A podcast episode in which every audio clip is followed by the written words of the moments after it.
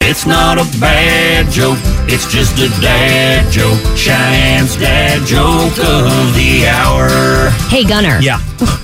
Why is it a bad idea to eat an optimist? Why is it a bad idea to eat an optimist? Because they're hard to keep oh down. my gosh. Dad joke, it's just a dad joke. Cheyenne's dad joke of the hour. You know, because they're optimistic, Yeah, they're hard to keep down. but also like throwing them up because, you know, they're hard to keep down.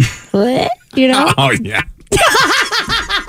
Man. Cheyenne's dad jokes every weekday morning at seven fifty. Well, really had to walk you through that one. I got it. okay. I got it. I love that you felt the need to walk through it, though. I, I'm sure didn't there's know some if you people that got didn't the know the whole full- optimistic thing. I know. I don't know if you got the full part.